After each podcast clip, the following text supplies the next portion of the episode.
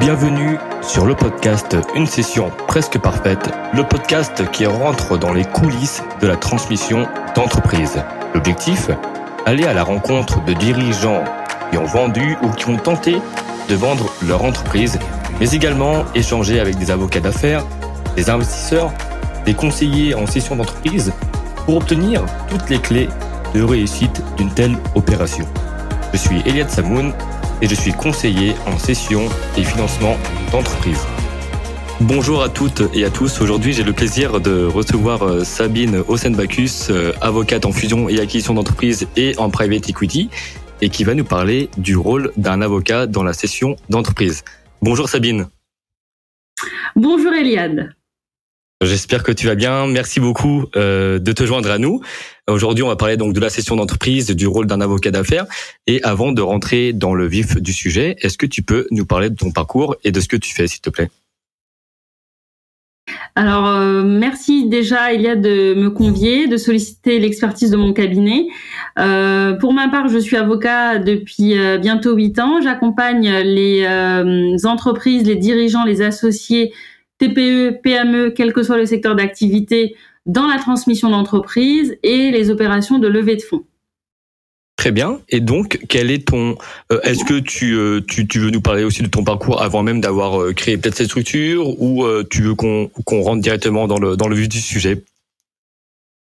Alors, en quelques mots, moi j'ai eu l'opportunité d'exercer comme collaboratrice au sein de plusieurs structures de grands cabinets français où euh, j'ai, euh, je suis intervenue dans des dossiers assez complexes euh, qu'aujourd'hui je mets au service euh, de mes clients car j'ai souhaité à un moment donné prendre mon indépendance pour être directement au plus près du chef d'entreprise et de ses problématiques, tout en ayant cette expertise de grands cabinets, aussi bien sur des opérations franco-français que des opérations à l'international. Très bien, donc tu as retrouvé ton indépendance, ça te permet d'être au plus proche des besoins euh, de tes clients, de tes clients entreprises. Euh, donc, concrètement, Sabine, quel est ton rôle dans le cadre d'une session d'entreprise? Alors, euh, mon, rôle, j'interviens tout au long de l'opération. Alors, la première étape, parfois, c'est simplement j'ai un interlocuteur qui va s'intéresser au sujet pour essayer de comprendre à quel moment il va avoir besoin de moi alors la simplicité veut que euh, avant de se lancer sur l'acquisition ou la cession d'entreprise, il faut bien connaître sa cible, négocier le prix. À ce moment-là, il y a un process qui va se mettre en place. On a par exemple une lettre d'intention qu'ils vont signer pour s'accorder sur euh, euh, la cible. La cible, c'est simplement l'entreprise, comprendre les grandes caractéristiques de celle-ci, le prix, est-ce qu'elle a de la dette, comment est-ce que la valorisation est faite, parce que évidemment, pour qu'un prix soit accepté et négocié, on prend des données chiffrées. Et pour cela, il faut l'étudier. Et moi, mon rôle va être de comprendre cette mise en œuvre et de comprendre euh, s'il y a une efficacité, si je peux réellement la mettre en œuvre juridiquement, est-ce qu'elle est compréhensible, est-ce qu'en cas de litige demain, euh, on est, on est, on est, on est, comment dire, à l'aise avec la clause sur la détermination du prix? Comment est-ce que s'il y a un complément de prix, euh, comment est-ce que je détermine? Quand est-ce qu'il est perçu? Et évidemment, euh, l'acquéreur qui va acheter une entreprise va, elle, vouloir faire, euh, va lui vouloir faire un audit de l'entreprise. L'audit, c'est quoi? C'est euh, pouvoir accès à toutes les données confidentielles de l'entreprise. Euh, mais avant de pouvoir livrer l'entreprise un auditeur, nous, on s'accorde, on fait signer des accords de confidentialité. On regarde les éléments auxquels il a envie d'avoir accès. On, si c'est justifié, évidemment, il a accès sous réserve de signer le fameux accord de confidentialité. Euh, en somme, moi, j'interviens du début à la fin. La fin, qu'est-ce que c'est? C'est la date de réalisation de l'opération qui emporte le transfert du titre de propriété de l'entreprise. Et donc, ce jour-là, le vendeur, il perçoit le prix payé par l'acquéreur. Merci de cette réponse. Donc euh, effectivement un rôle très très large et euh, j'imagine que tu t'adaptes aussi au process et aux, besoins euh, du client. Et admettons que moi je je suis dirigeant d'entreprise, je souhaite j'envisage du moins de vendre. À quel moment je dois te contacter Sabine? Avant de signer la lettre d'intention, si lettre d'intention il y a. C'est-à-dire que dans la lettre d'intention, en somme, c'est la feuille de route euh, une sorte de bullet point des grandes euh, des attentes de chaque partie avant de se dire je suis d'accord et qu'on commence à dérouler réellement tout le process qui va m'amener à, à, rédiger l'acte de cession, à le négocier, à signer le document qui s'appelle la garantie d'actifs et de passifs, euh, qui est en général requis en amont et qui est déjà présent dans la lettre d'intention. Est-ce qu'on veut la donner, est-ce qu'on veut donner ou pas une garantie d'actifs et de passifs? Tout ceci se négocie. Et ce qui est bien, ce qui est bon, ce qui est préconisé, voire fortement recommandé, c'est d'intervenir, c'est que moi je puisse intervenir au moment où, le, le, vendeur reçoit la lettre d'intention. Alors, on parle de la lettre d'intention, mais dans toutes les opérations, on n'a pas nécessairement une lettre d'intention. Après, la lettre d'intention, c'est comme je disais, une feuille de route qui cadre le tout. L'idéalement, c'est quand même de l'avoir. C'est un document qui fait entre 4 à 7 pages où justement on parle de la valorisation, de ce que j'achète et un peu du calendrier approximatif euh, de l'opération. Très bien. Donc, voilà, te contacter idéalement s'il y a une LOI, donc avant la signature de cette LOI, pour bien cadrer euh, le début des négociations, parce que c'est cette base-là qui servira aux négociations. On dit souvent qu'une LOI n'est pas engageante.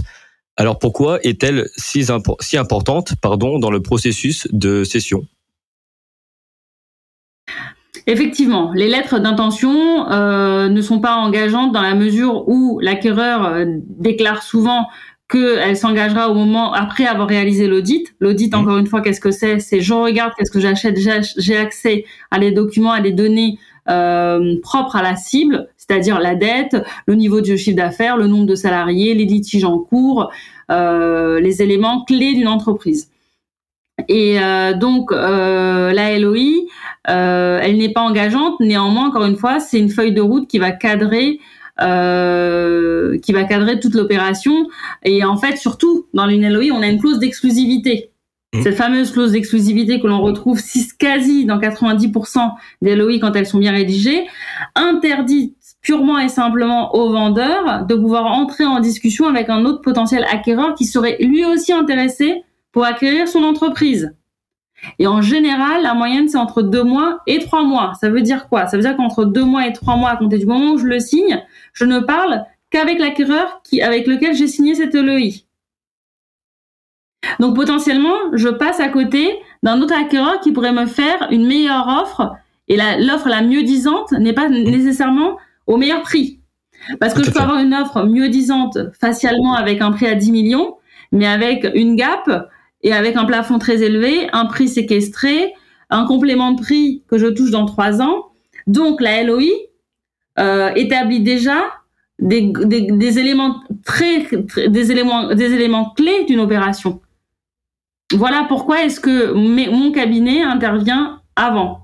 Et c'est pour ça que j'alerte énormément mes clients pour pas qu'ils viennent me voir après avoir signé. Mm. Parce qu'à un moment donné, quand moi je commence à regarder cette LOI, bah, je pointe du doigt les éléments. Et là, je me rends compte euh, que potentiellement, c'est pas c'est pas leur compréhension première.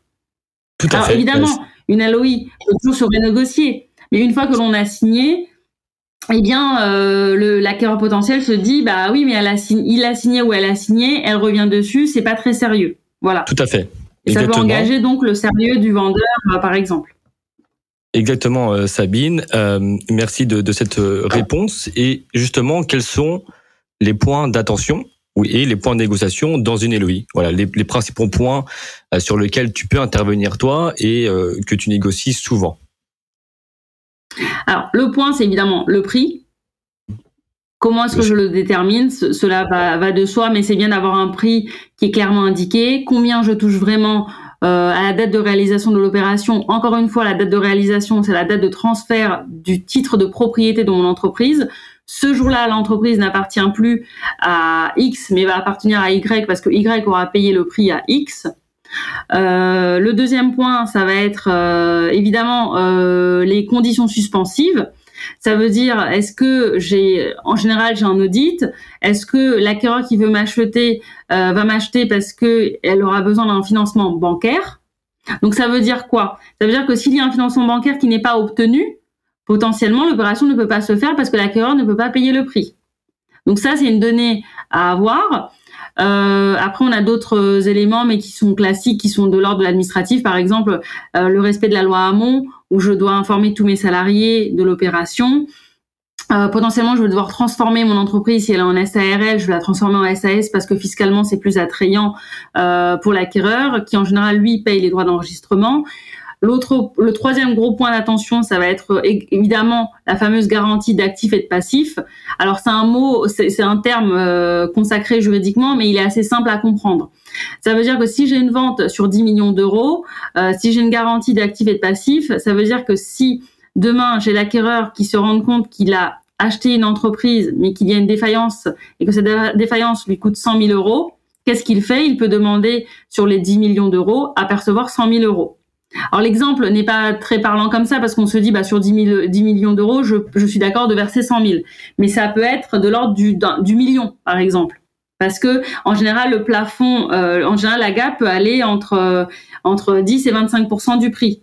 Et ça, ça doit faire l'objet d'une négociation. Quand je suis côté vendeur, j'ai envie qu'au plus mon risque est de 10% Côté acquéreur, j'ai envie que euh, potentiellement je puisse aller demander une réduction du prix, donc un remboursement d'une cote-part du prix que j'aurais payé jusqu'à potentiellement 30%. Donc ça, euh, c'est un point d'attention. Le but du client, c'est pas qu'il le comprenne complètement, mais qu'il puisse euh, avoir le bon conseil de son avocat au bon moment. Et le bon moment, c'est évidemment avant de signer la, la LOI, mais encore une fois, ce n'est pas très grave si la LOI est déjà signée, parce qu'on peut toujours revenir là-dessus, mais après, évidemment, il faut le faire très rapidement après avoir signé la LOI, nous sommes d'accord. Euh, mais le moment où il faut vraiment avoir le point d'attention, c'est quand je reçois le, contrat de cession plus la garantie d'actifs et de passifs. Là, de bien comprendre l'enjeu, parce que là, l'enjeu est établi. Et, euh, et, là, on peut plus, on peut plus faire grand chose. Enfin, on peut plus faire grand chose si ce n'est se rétracter. Mais après, attention, il y a toujours le risque de la rupture abusive des pourparlers. Parce que quand on rentre en pourparlers, on ne peut pas en sortir euh, n'importe comment. Et donc, ça me fait une très belle transition pour revenir sur le quatrième point d'attention d'une LOI, c'est la clause d'exclusivité. Encore une fois, la clause d'exclusivité, c'est euh, à partir du moment où je signe la LOI, il s'ouvre une période en général de deux mois à trois, mois qui m'oblige à échanger uniquement avec l'acquéreur pressenti. Très bien. Et, donc, euh, comment tu peux être amené à négocier cette, euh, exclusivité? Bon, j'imagine que ça dépend aussi du contexte de l'opération, ça dépend de l'intérêt qu'a le cédant sur le marché. Enfin, c'est euh, voilà du potentiel euh, du repreneur, des repreneurs qui existent. Est-ce que comment tu, tu arrives à négocier? Pour toi, c'est quoi la période optimale d'une exclusivité?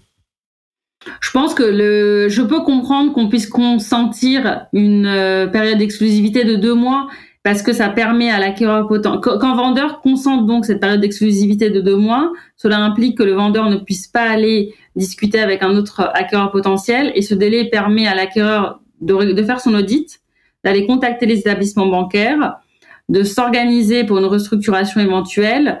Euh, et en fait, on se rend compte que deux mois, ça paraît long sur le sur le papier, hein, euh, c'est moi l'expression, mais en fait, dans les faits, ça passe très vite.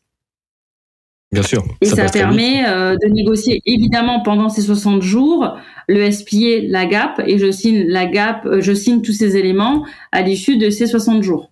Donc, donc on a du, on a de quoi faire en 60 jours et ça me paraît, ça me paraît correct pour des, pour des PME. Bien sûr, tout à fait. Bon, c'est vrai que en général c'est deux à trois mois et ça laisse le temps de, de effectivement de préparer euh, la finalisation de l'opération ou du moins les négociations. Euh, donc euh, Sabine, tu as parlé, euh, tu, tu, as bien euh, accentué sur l'importance de la gap. Est-ce que tu peux nous décrire les principaux éléments qui que constituent une gap, qui constituent une gap? Les éléments classiques, hein, on va dire. Hein, dans une, pour rappel, euh, je vais faire, je vais essayer de faire, de donner une définition la plus simple possible d'une garantie d'actifs et de passifs. C'est le vendeur qui va déclarer à l'acquéreur euh, un certain nombre d'éléments concernant son entreprise. Exemple type, euh, j'ai 10 salariés, je n'ai aucun aucun contentieux au prud'homme.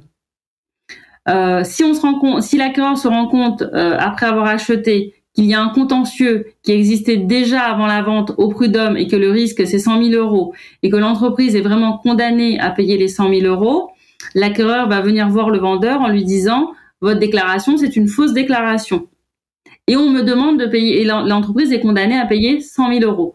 Donc, je demande à ce que ce que je puisse euh, venir ponctionner une cote-part du prix euh, que je vous ai payé pour me dédommager du décaissement que doit réaliser l'entreprise. C'est aussi simple que ça et ça, s'applique au domaine de la fiscalité, ça s'applique, euh, c'est le gros sujet de la fiscalité, ça peut être l'environnement, ça peut être euh, euh, donc par rapport, par aux salariés, au nombre de sinistres déclarés, etc. Donc chaque déclaration que le vendeur fait, il doit s'assurer de son euh, de l'exactitude de celle-ci. Voilà. Donc une fois qu'on a donc en fait la, GAP est assez simple, c'est en fait un certain nombre de, c'est un nombre euh, assez euh, important de déclarations qui concernent l'entreprise sur des thématiques euh, récurrentes bien connues. Donc le droit social, donc les salariés, la fiscalité, l'environnement, les autorisations quand on est sur une activité réglementée ou, ou activité où il faut avoir une autorisation pour pour l'exercer. Euh, évidemment, est-ce que l'entreprise est, euh, est, euh, est, comment dire, est constituée conformément aux lois françaises? Est-ce qu'elle a bien rempli toutes ses obligations par rapport à l'approbation de ses comptes? Est-ce que ses comptes sont bien tenus conformément aux principes comptables applicables en France, en vigueur? Est-ce qu'on est d'accord qu'il n'y a pas eu de travail dissimulé? Ce genre de choses. Voilà. Et après, il y a le mécanisme, là c'est la, la, deuxième grande partie de la GAP, c'est le mécanisme, euh, le process exact dans lequel doit être l'acquéreur pour pouvoir demander cette fameuse réduction de prix, où justement l'acquéreur se rend compte qu'il y a eu une fausse déclaration et qu'il a payé X euros et que son but c'est d'aller récupérer une cote-part de ce, prix payé parce que l'entreprise ou lui aura subi un préjudice. Avoir subi un préjudice, en somme, c'est avoir eu à décaisser parce qu'il s'est aperçu que ce que le vendeur avait déclaré était faux. Voilà. Et en général, il y a un autre point important, c'est la durée de la gap. C'est-à-dire que c'est quand vous vendez en 2020, euh, le but c'est que l'acquéreur puisse pas venir vous chercher dans 15 ans. Le but c'est que tout au plus, en général, c'est 3 ans. Donc vous vendez en 2020, tout au plus, on va dire qu'au 31 décembre 2023, euh, post cette date, l'acquéreur peut plus venir vous demander une réduction de prix. Donc on essaye d'encadrer ceci pour qu'il n'y ait pas une épée de Damoclès au-dessus du ou des vendeurs. Très bien. Et, et, quel est le montant euh, de cette gap, le montant, le plafond maximum euh, que peut, qui peut être demandé, qui peut être. Alors, moi, j'ai, alors, euh, parfois, les acquéreurs tentent tout. Hein, ça peut être 100% du prix. Euh, évidemment, c'est pas le c'est pas le market practice. Euh, L'idéalement, c'est être entre 15 et 25% Évidemment, quand on est côté vendeur, c'est d'être plus autour du 10-15% et être du côté acquéreur, eh bien, il tente entre 25 et 35. Encore une fois, ça se négocie en fonction de l'entreprise, de son activité, euh, du nombre de salariés. Plus on a de salariés, plus le risque euh, augmente. Euh, aussi de la de si l'entreprise a été créée il y a longtemps, voilà. Très bien. Donc il y a la LOI le protocole, euh, le, la garantie de passif euh, euh, qui, qui, est important. Euh, Est-ce que tu peux nous parler aussi du protocole d'accord également, qui est un des documents euh, usuels hein, dans, dans, la session d'entreprise et que tu es amené à, aussi à négocier et à rédiger surtout? Le protocole d'accord, tu entends par là le contrat de session ou oui. le protocole cadre? Alors, le, on, va, on, va, on va plutôt parler voilà de protocole de session. Voilà, c'est pour pour faire plus ah, plus simple. L'acte de cession, c'est le document juridique dans lequel on indique qui est l'acquéreur, qui est le vendeur, à quel prix euh, est vendu les titres, on détermine le nombre de titres, on détermine la date euh, à laquelle le titre de propriété est transféré, la date à laquelle le prix est payé. Évidemment, en tant qu'avocat, on fait en sorte que ce soit le même jour. Euh, et à ce moment-là, la vente, elle est parfaite. On détermine également dans l'acte de cession euh, les droits d'enregistrement qui sont à acquitter. En général, c'est l'acquéreur qui le paye. Euh, il doit réaliser les formalités 30 jours post-cession. Donc, exemple, euh, vous, on signe le 1er juillet. Les droits d'enregistrement doivent être payés le 31 juillet suivant. Voilà. L'acte de cession, c'est, on, on, évoque aussi s'il existe ou pas des comptes courants d'associés. Mmh.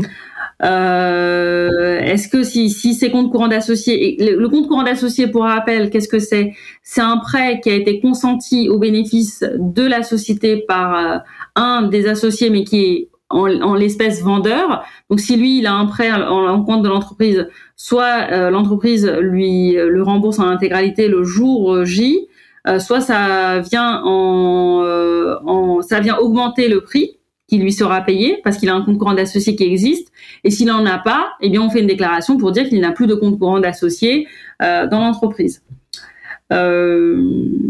quoi d'autre voilà, en somme, c'est ça. Et puis après, après, on met des clauses un peu euh, pour rappel de la loi en disant que la vente, elle est parfaite, euh, qu'il n'y a pas de sûreté. Évidemment, les titres, on les vend pas euh, lorsqu'il y a, par exemple, un nantissement sur les titres. On les vend libres de toute sûreté de quelque nature que ce soit. Et, la grande sûreté qu'on a sur les actions, par exemple, ou les parts sociales, hein, c'est le nantissement. Et le nantissement intervient lorsque, pour avoir obtenu un prêt, eh bien, euh, l'associé a donné en garantie ses titres. Et ça, on évite. Enfin, on évite, euh, il n'est pas question de vendre des titres nantis. Très bien, merci beaucoup Sabine. Et justement, tu as parlé des comptes courants d'associés, qui était aussi un, vrai sujet euh, parfois juste avant le, closing de l'opération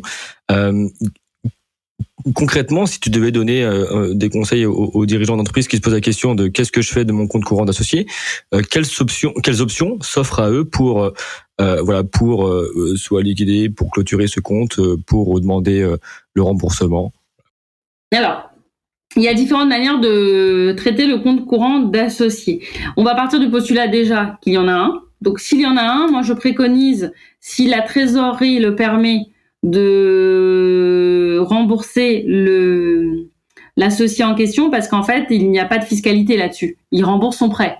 Il, obtient le remboursement du prêt qu'il a consenti, il n'y a pas de fiscalité. Tandis que s'il y a un compte courant d'associé présent dans l'entreprise et que il le laisse, il laisse à l'entreprise, mais que en fait, pour compenser le fait qu'il laisse le compte courant d'associé, on vient augmenter le prix de cession, eh bien potentiellement, euh, je suis en train de venir augmenter la base euh, de cette taxation à la plus-value si plus-value il y a et s'il y a une taxation.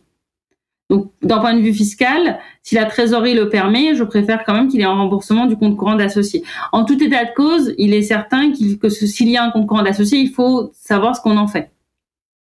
Tout à fait. Bien sûr, c'est important euh, bah, pour effectivement ne pas impacter ou alors peut-être euh, on va pas aller de façon radicale, peut-être causer euh, le, le, le, le non-aboutissement d'opération, mais bon, ça, ça reste un sujet et euh, c'est important que les dirigeants qui nous écoutent et qui ont ce type de sujet euh, puissent euh, envisager différentes options en fonction de leur situation actuelle.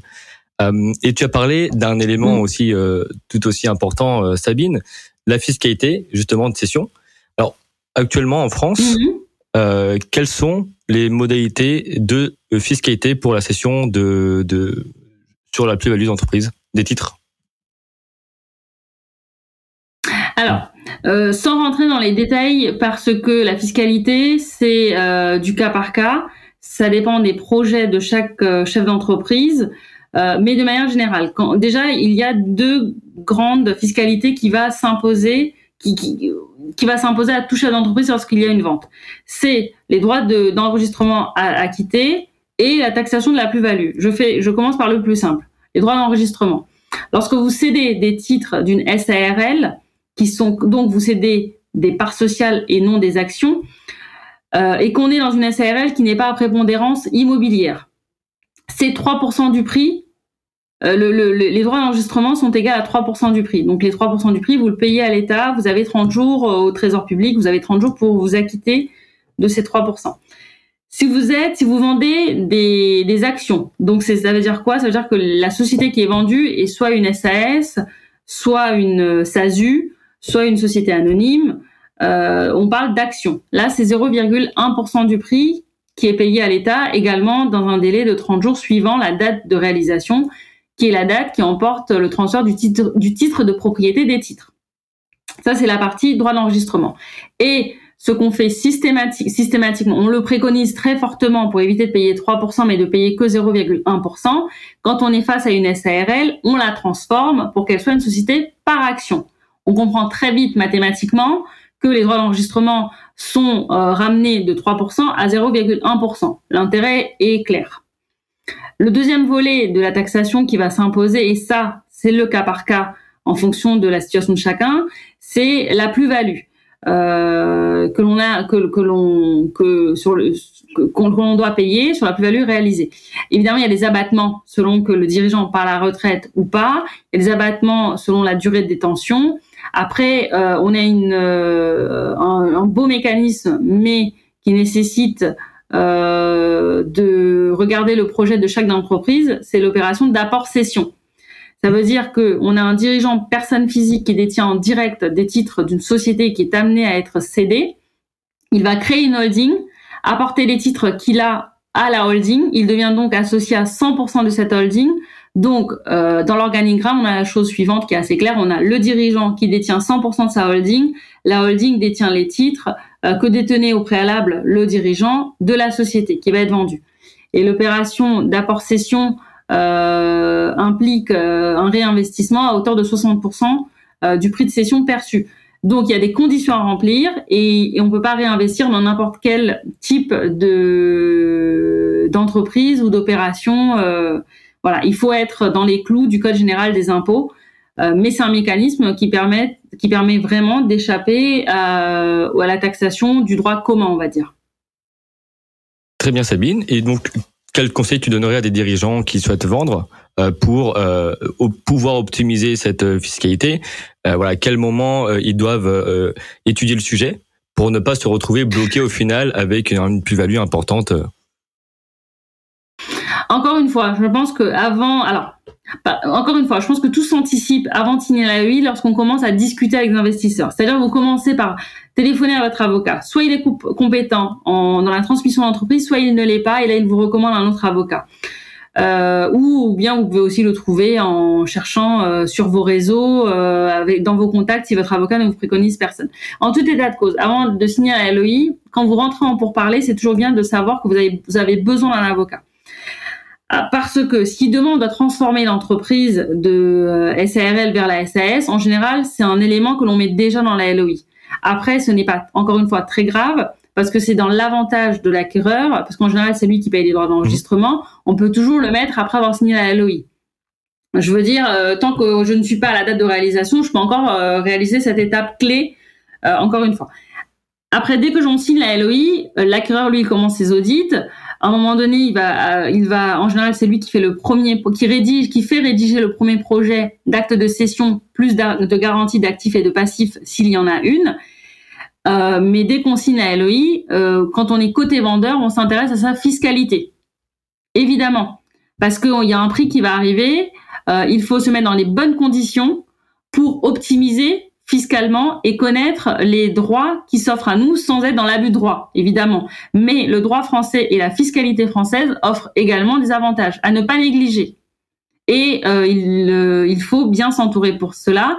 On s'entoure pour vendre son entreprise d'un avocat euh, comme mon cabinet, d'un avocat en droit des affaires spécialisé en transmission d'entreprise et levée de fonds et on s'entoure d'un fiscaliste qui connaît et qui est habitué à ces questions de transmission d'entreprise. Parce qu'en fait, un avocat aujourd'hui euh, ne peut pas être généraliste. Euh, il peut pas être. Euh, il a besoin de se spécialiser sur des points, sur des questions clés, parce que le juridique devient de plus en plus complexe. Et mais que la complexité n'empêche pas qu'on a réellement des solutions à proposer. Tout à fait, surtout avec des lois qui changent régulièrement. Euh, donc important d'être avec euh, d'être entouré par des avocats qui euh, se forment quotidiennement sur ce sujet-là et qui sont experts puisque c'est c'est des opérations qui sont à part entière et qui doivent être maîtrisées par des experts.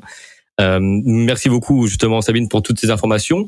Alors j'ai envie de rentrer davantage dans le dans le concret et est-ce que tu peux nous parler d'un exemple de, dossier, de processus que tu as pu mener de bout en bout pour qu'on puisse euh, bah, bien comprendre euh, le déroulé de l'opération et les points d'attention. Alors, moi, je vais peut-être citer l'exemple où j'ai eu un client qui a eu les deux volets, c'est-à-dire qu'il y a eu une constitution, une idée d'entreprise. L'entreprise a été créée, mais elle a eu besoin de ressources, de fonds pour se développer, euh, payer des développeurs, euh, euh, engager des salariés, engager des frais en marketing, en graphiste, etc. Donc l'entreprise a été créée euh, 2018 environ. elle a eu besoin de lever, elle a eu besoin de lever des fonds. Donc très naturellement, mon client m'a fait part de son projet. je lui ai indiqué qu'il fallait absolument que avant de signer une LOI, qu'il puisse que je puisse revoir cette LOI. Donc il a contacté dans son réseau les personnes qui étaient intéressées par son projet. Il a pitché tout seul, sans avoir besoin de mon concours. Ensuite, euh, il m'a indiqué que voilà la levée de fonds allait se réaliser.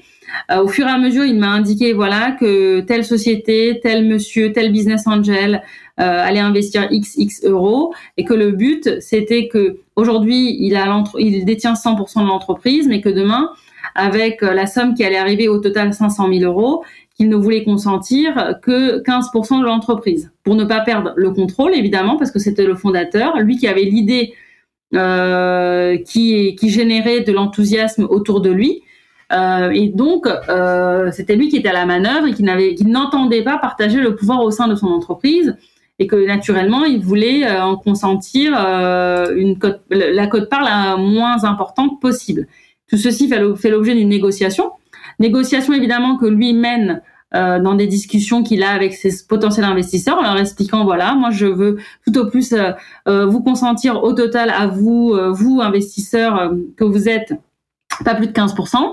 Après, évidemment, il y en a qui, qui, les discussions peuvent être parfois rudes, d'autres parfois peuvent l'entendre parce que le projet est très intéressant et qu'avoir 2% d'un très beau projet, c'est plus sympa que d'avoir 40% d'une entreprise qui ne décolle jamais. Donc euh, c'est le le travail de l'investisseur euh, de savoir s'il a envie d'investir ou pas. Donc à partir de là, on a eu une LOI. LOI qu'on a signée. Dans cette euh, opération, c'était une belle opération parce qu'en fait, souvent, quand on fait une levée de fonds, eh bien, les investisseurs demandent un droit de regard. Donc, ils veulent, ils veulent être consultés sur un certain nombre de décisions. le terme qui est consacré, c'est la mise en place d'un board. Euh, qui, qui emprunte le nom de comité de surveillance, comité de direction, euh, comité stratégique. Euh, dans cette opération, on a pu négocier le fait qu'il n'y ait pas du tout de board, donc pas de compte à rendre. Donc on n'avait pas besoin du droit de regard, du veto potentiel que vous mettre les investisseurs sur un certain nombre de décisions parce que justement le projet était convaincant et que les investisseurs étaient convaincus. Et euh, dans l'intervalle, donc on fait la levée de fonds, etc. Et, il se trouve que mon client reçoit quand même une LOI, cette fois-ci, euh, d'un acquéreur potentiel qui voulait acheter 100% de la société. Euh, je regardais la LOI en leur disant, bah, écoutez, euh, oui, le prix est très intéressant, mais il y a un certain nombre d'incertitudes, notamment sur euh, la clause de complément de prix, parce que euh, c'est une clause potestative qui veut simplement dire que c'est au bon vouloir de l'acquéreur de vous le donner ou pas, que ce n'est pas suffisamment sécurisé. Et euh, ce même acquéreur euh, ne sait pas, n'a pas été refroidi pour autant. Il est revenu avec une meilleure offre qui a fait l'objet d'une âpre négociation et on a pu sécuriser notamment le prix qui serait payé à la date de réalisation. Encore une fois, la date de réalisation, c'est la date où je transfère mon titre de propriété. Mon, ma société en tant qu'associé ne m'appartient plus. Je l'ai vendu, j'ai perçu un prix. Et on sécurise euh, le paiement de ce prix, on sécurise la garantie d'actifs et de passifs. Encore une fois, la mise en œuvre de cette garantie euh, permet à l'acquéreur de récupérer une partie du prix qu'il a payé parce qu'il dit avoir subi un préjudice. Il dit, évidemment, il le démontre, hein, euh, il en fait la démonstration et donc il perçoit une réduction de prix. Et tout ceci fait l'objet d'une négociation et c'est des projets. Alors la levée de fonds en général ça dure trois mois. Euh, une session d'entreprise euh, c'est en général un semestre. Tout à fait, c'est important de le rappeler. Donc six, six mois et parfois 12 mois hein, dans certains cas. Ça peut être, ça peut être, ça peut être long parce que parfois on a des, déjà il y a le début de la vraie discussion où, où le, ça peut être très long, ça peut être 18 mois, parce que parfois on a le, le, dirigeant, l'associé euh, à l'idée, commence à avoir des contacts, peut s'arrêter dans le projet pendant deux mois parce qu'il est en phase de développement, il a beaucoup de, il a beaucoup de commandes, son business va bien, il va reprendre le, le, projet et ensuite euh, il y a deux investisseurs qui vont, qui vont, qui vont revenir, d'autres qui vont se retirer du projet complètement. Et euh, après, il y a, nous, les avocats, on rentre euh, dans la boucle, on négocie, mais lorsqu'on a le mandat pour accompagner et réellement rédiger le document, enfin toute la documentation plutôt, on est sur une levée de fonds effectivement à deux mois environ, deux à trois mois, et sur une session entre la négociation de la LOI et l'audit et la session, on va dire qu'on est aux alentours entre quatre et six mois, oui.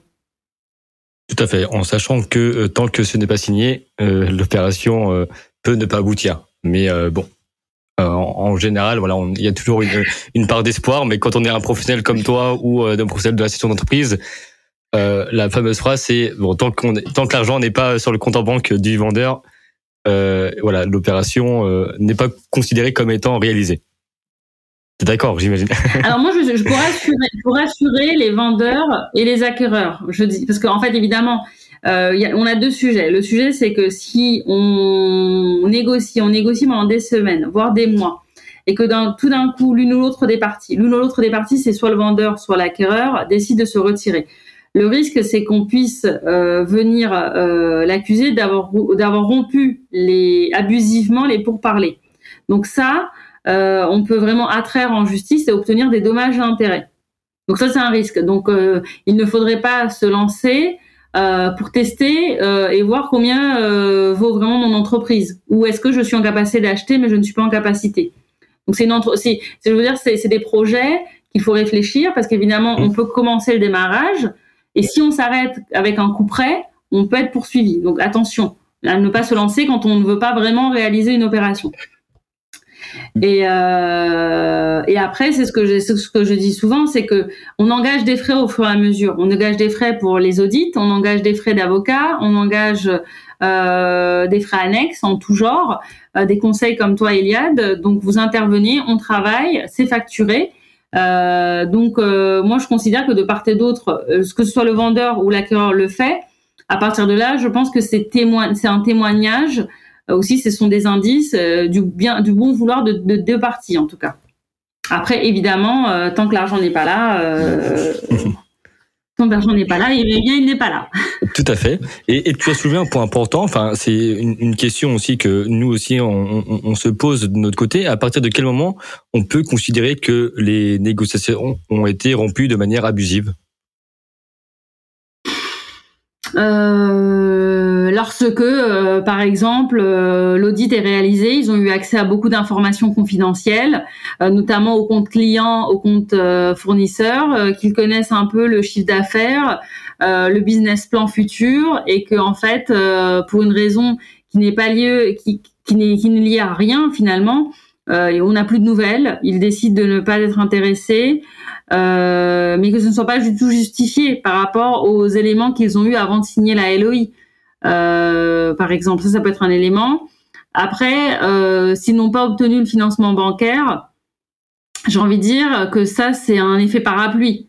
C'est-à-dire, ils peuvent toujours se dire, euh, bah non, c'est la banque qui nous finance pas, donc on sort du deal.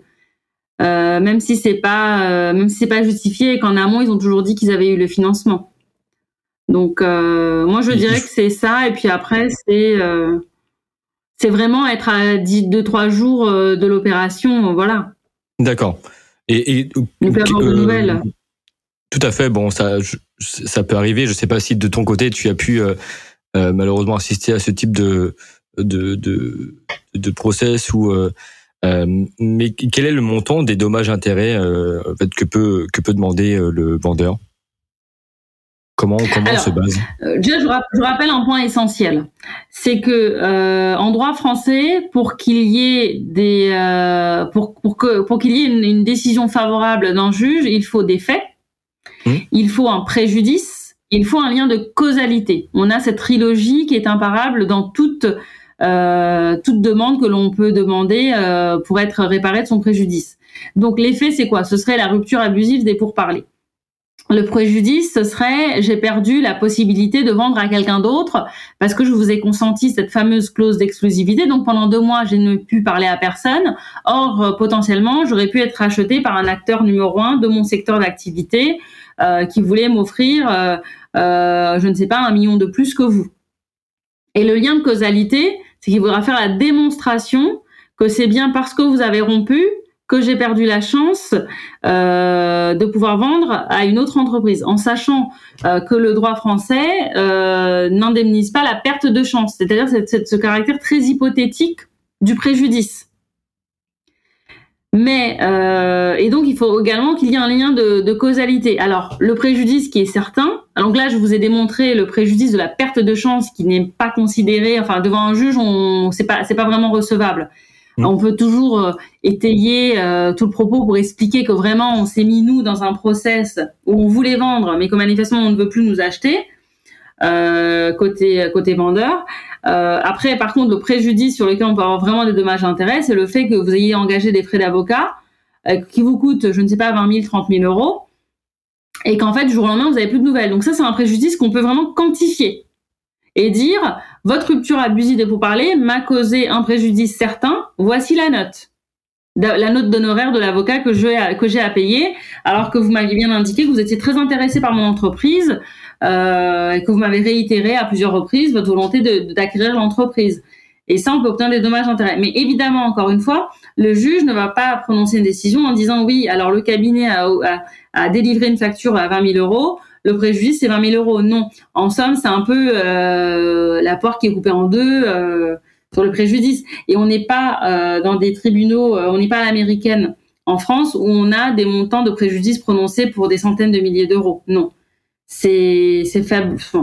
c'est faible, c'est assez faible hein, dans les dommages et intérêts qui sont prononcés. Néanmoins, c'est c'est un risque que je conseille de ne pas prendre, tout simplement parce que en fait, être dans les dans le contentieux, ce n'est jamais agréable. C'est beaucoup d'énergie. Euh, pour des décisions qui sont où il, existe réellement un aléa judiciaire.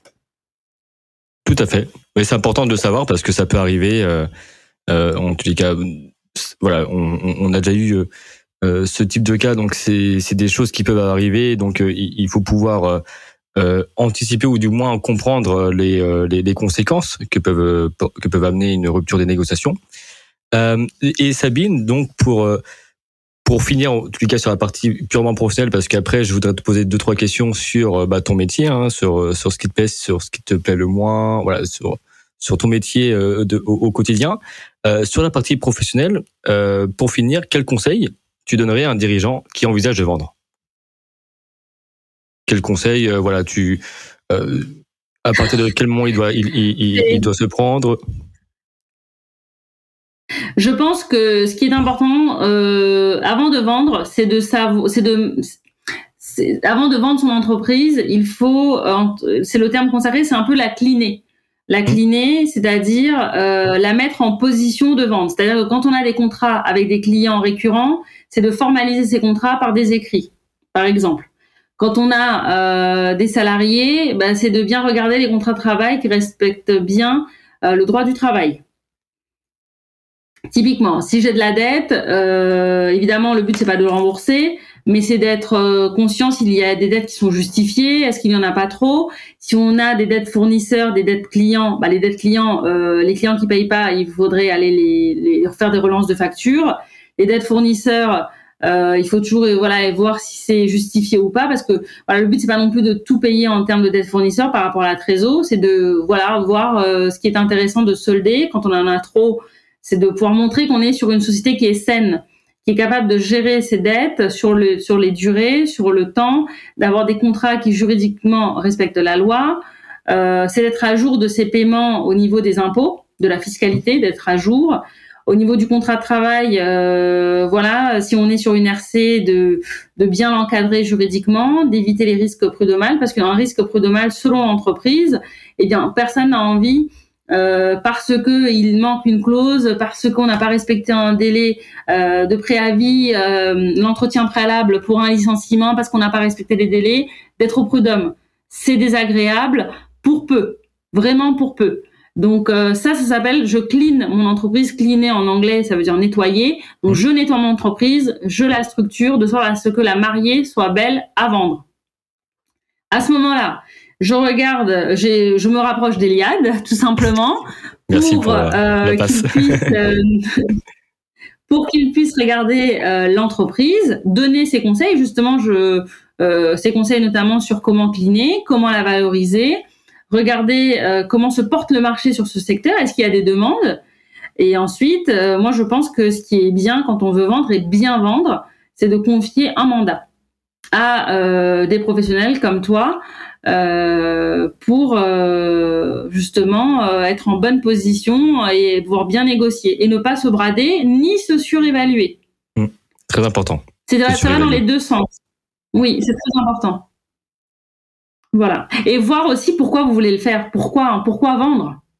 Quel est le but? Quel est le projet? Quel est Qu'est-ce que vous cherchez? Vous cherchez de la liquidité purement simplement? Vous cherchez à, et peut-être que vendre n'est pas forcément la, solution. Ça peut être vendre mmh. à ses salariés. Ça peut être euh, s'adosser à un fonds d'investissement sans perdre le contrôle. Ça peut être vendre mais tout en étant dans l'entreprise. Euh, il y a différents moyens de sortir. Si c'est votre but, c'est faire du cash, du cash out. Le cash out, c'est quoi? C'est rendre une partie de ses titres en liquide pour faire des investissements personnels, se diversifier, diversifier son patrimoine. Il y a des, il y a des projets qui se mettent en place et, et tout cela peut passer par du LBO, par une session à 100%, euh, par un intéressement, comme je disais encore une fois, ces salariés, les, les hommes clés de l'entreprise, la matière, ceux qui font ceux qui font vivre une entreprise, ce sont ces salariés. Mmh. Et donc peut-être que c'est eux les premiers acquéreurs euh, potentiels. Donc il ne faut pas les négliger et penser que euh, c'est toujours euh, à l'extérieur de l'entreprise qu'on trouvera le meilleur acquéreur. Voilà. Tout à fait. Et c'est très important de se poser la question. Oui. Excuse-moi, je t'ai coupé, Saline. Le pourquoi. Exactement. Non, non, mais c'est vrai que pourquoi je veux vendre? Quel est le but?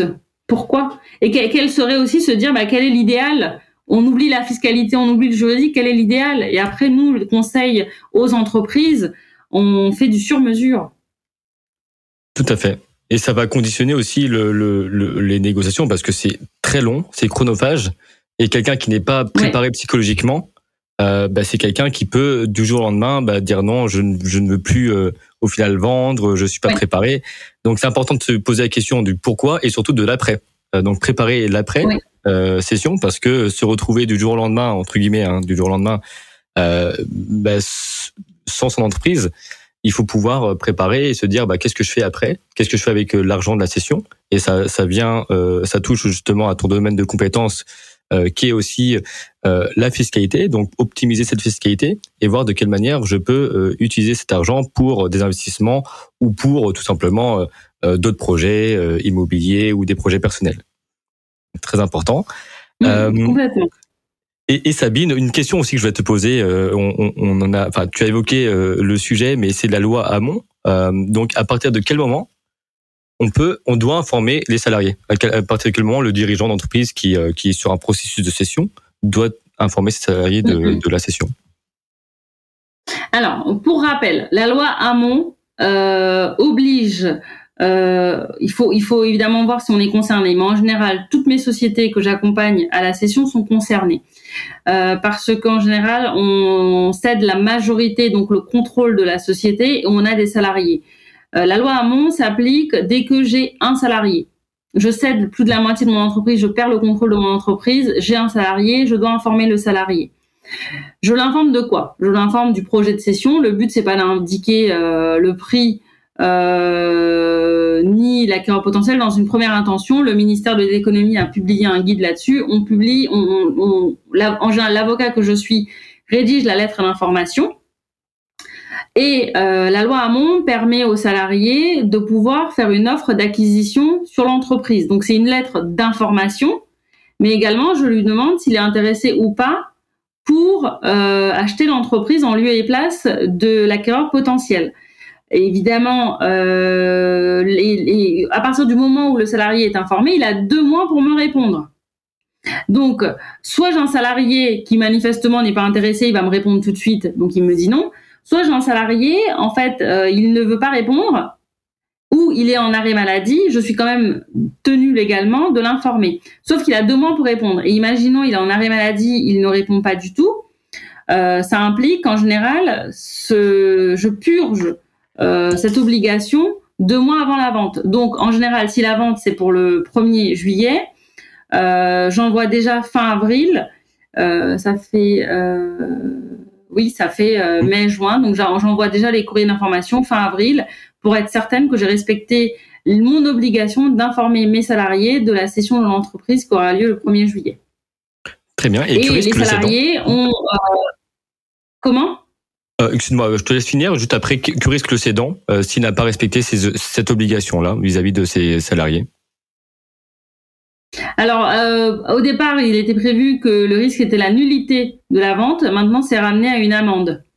D'accord. et pour éviter tout ceci, alors que euh, alors que l'on a les moyens, encore une fois, hein, c'est quand on est accompagné d'un avocat euh, en la matière que l'on informe tous les salariés. Et les salariés, c'est celui qui est en arrêt maladie, c'est celui euh, qui est un apprenti, c'est l'alternant, le sens, c'est le, c'est celui qui est en CDD. Euh, c'est le salarié, c'est le, celui qui est dans l'effectif de l'entreprise qui est présent sur le registre du personnel. Donc, attention aussi à être accompagné là-dessus parce que euh, parce que voilà, on a on a parfois des personnes qui me qui me disent oui non mais il n'est pas vraiment concerné, c'est un apprenti, il va partir. Oui, mais bon, euh, moi d'un point de vue légal, j'ai besoin de sécuriser. Enfin, il faut sécuriser euh, cette lettre d'information. Il faut que je la communique également à cette personne parce que la loi lui donne des droits. Et je, voudrais éviter justement encore une fois que l'on puisse venir me chercher le vendeur par rapport à la GAP. Tout à fait. Mais c'est très important parce qu'il y a souvent la question, justement, les, dirigeants, à quel moment, euh, bah, légalement, ils doivent, informer les collaborateurs, mais aussi à quel moment, bah, plutôt psychologique, hein, c'est voilà, comment, comment sortir le moment pour parler aussi à ses collaborateurs. Donc ça, c'est deux aspects qui sont différents, mais sur le légal, oui. sur la partie légale, comme l'a dit Sabine, c'est important euh, d'être d'être entouré et justement d'en informer euh, euh, ses collaborateurs. Donc de les prévenir et et, et, et, si j'ai bien compris, donc c'est si personne, si aucun de, des collaborateurs n'est intéressé pour acheter la société, euh, après, donc, faut les prévenir par un courrier plutôt officiel deux mois avant la date de, du closing. C'est ça? Alors, euh, pour être précis, la loi Hamon oblige, euh, en fait, deux mois avant la date de réalisation, d'adresser une lettre d'information et de proposition d'achat de l'entreprise à chaque salarié. Donc, c'est bien deux mois avant que j'informe mon salarié que l'entreprise va être cédée. Donc, le contrôle va être transféré. Et dans le même courrier, je l'informe de sa faculté de faire une proposition d'achat. D'accord. Très bien. Donc, effectivement, c'est dans le même courrier. C'est pas en deux temps. Oui. C'est pas, en c'est pas en deux temps. Et ça, c'est un avocat euh, spécialisé en transmission d'entreprise qui est en charge euh, de, de cette obligation. Euh, dans 100% des cas, quand vous êtes accompagné par un avocat qui a l'habitude de cela, euh, cela reste une formalité à réaliser, mais vous êtes en, tant que chef d'entreprise, dirigeant, vous êtes accompagné là-dessus. Bah, très bien, merci beaucoup Sabine pour euh, pour ces éléments de réponse et pour euh, cet échange sur la partie professionnelle très intéressant. J'ai quelques questions, bah, deux trois sur plutôt la partie bah, personnelle, la partie liée au métier au quotidien. Qu'est-ce qui te plaît le plus en fait au quotidien dans, dans ton métier? Euh, C'est alors évidemment j'apprécie mon métier parce que euh, contrairement à ce qu'on pense, il y a beaucoup d'humains derrière. C'est des les chefs d'entreprise, ce sont des hommes et des femmes de projet avec des parcours euh, très riches, euh, très diversifiés, euh, des parcours de vie aussi, et puis des parcours de vie passés, présents et futurs. Ce sont encore une fois des hommes de projet. Et ce sont des créateurs d'entreprise, ce sont des acteurs numéro un euh, dans l'emploi, euh, pour euh, faire vivre, par exemple, un territoire donné, un secteur d'activité donné. Ils sont souvent dans l'innovation, la tech. et quand ils ne sont pas dans ces secteurs d'activité, soit ça va être des personnes qui vont proposer des services à la personne, et qui sont, à mon sens, les deux secteurs clés euh, du, du, futur. Et puis parfois, moi, enfin, j'ai j'ai un, autre client en tête euh, comme ça. Ils sont aussi dans dans tout ce qui est le RSE, euh, la green tech, tourné vers l'écologie.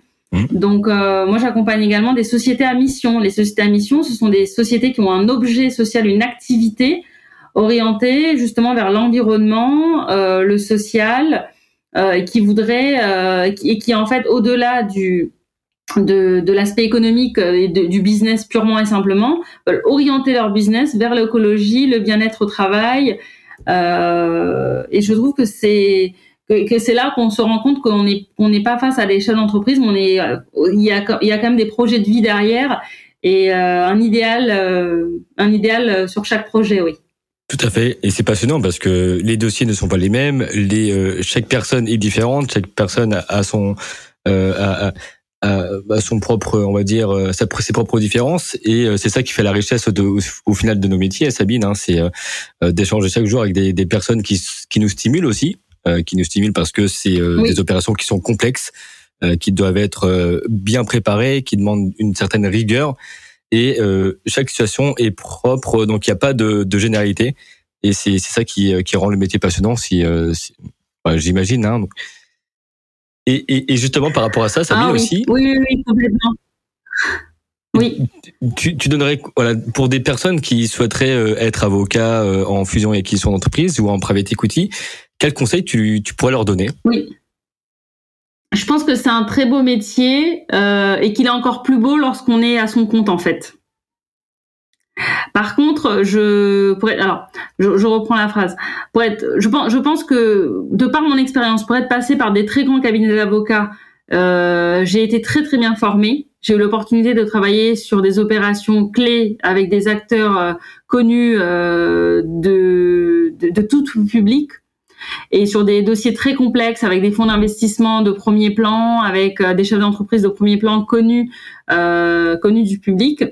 Après, ça m'a permis en fait de prendre mon indépendance, d'être euh, rassurée sur euh, le mécanisme juridique que je propose, dans le savoir-faire juridique, l'appréciation justement du risque de, de, des textes juridiques de la loi qui est applicable, que l'on n'apprend pas sur les bancs de la fac. Donc ça, j'ai appris ça dans les grands cabinets d'avocats. Et après, en tant qu'avocat, c'est l'essence même de notre métier. Hein. On est euh, libéral et indépendant. C'est euh, le, le, principe, c'est le principe de base de notre profession. Et euh, cette expérience euh, riche que j'ai que j'ai que j'ai acquise m'a permis aussi de m'installer et de proposer la même expérience, le même savoir-faire et le même professionnalisme à nos TPE et nos PME françaises et, euh, et qui parfois sont dans le développement à l'international également. Très bien. Donc moi, le conseil que je pourrais donner, c'est si vous avez envie de, quel que soit le métier, ça s'applique à tout métier, si vous avez envie de le faire, euh, n'hésitez pas à bien vous former avant de vous lancer, surtout sur euh, une profession et sur ce pan du droit des affaires en fait. La transmission d'entreprise nécessite quand même beaucoup de rigueur euh, et beaucoup d'enjeux parce qu'en fait, vendre son entreprise, acheter son entreprise, lever des fonds, c'est des projets d'une vie. Alors euh, l'avantage que l'on a aujourd'hui, c'est qu'on n'a plus une seule vie. Mm. c'est aujourd'hui, moi j'ai des serial entrepreneurs euh, qui en fait tous les cinq ans euh, créent une entreprise, euh, qui font des investissements dans quatre cinq entreprises en même temps. Et tant mieux. C'est une, une richesse de pouvoir se dire qu'on est multi-projet. Donc, donc voilà. Bah parfait, merci beaucoup Sabine. C'était un échange très intéressant. J'espère que, que toutes les personnes qui nous écoutent ont pu être euh, voilà, on, on, peut être intéressé par ce sujet-là. Et je vous conseille, là, pour les dirigeants euh, d'entreprises euh, qui, qui, qui, envisagent une opération de cession ou qui sont déjà dans, dans, dans un processus mais qui ne sont pas encore entourés d'un avocat, je vous conseille de vous rapprocher de, de Sabine, euh, qui pourra vous éclairer sur toutes les spécificités et euh, vous protéger aussi euh, d'éventuels, voilà, sécuriser grosso modo l'opération. Donc merci beaucoup Sabine de cet échange très intéressant. Merci beaucoup Elinad de m'avoir accueilli. Ravi d'avoir échangé. Et avec plaisir et euh, à très vite Sabine. Merci encore à toi. Au revoir. À bientôt. Au revoir.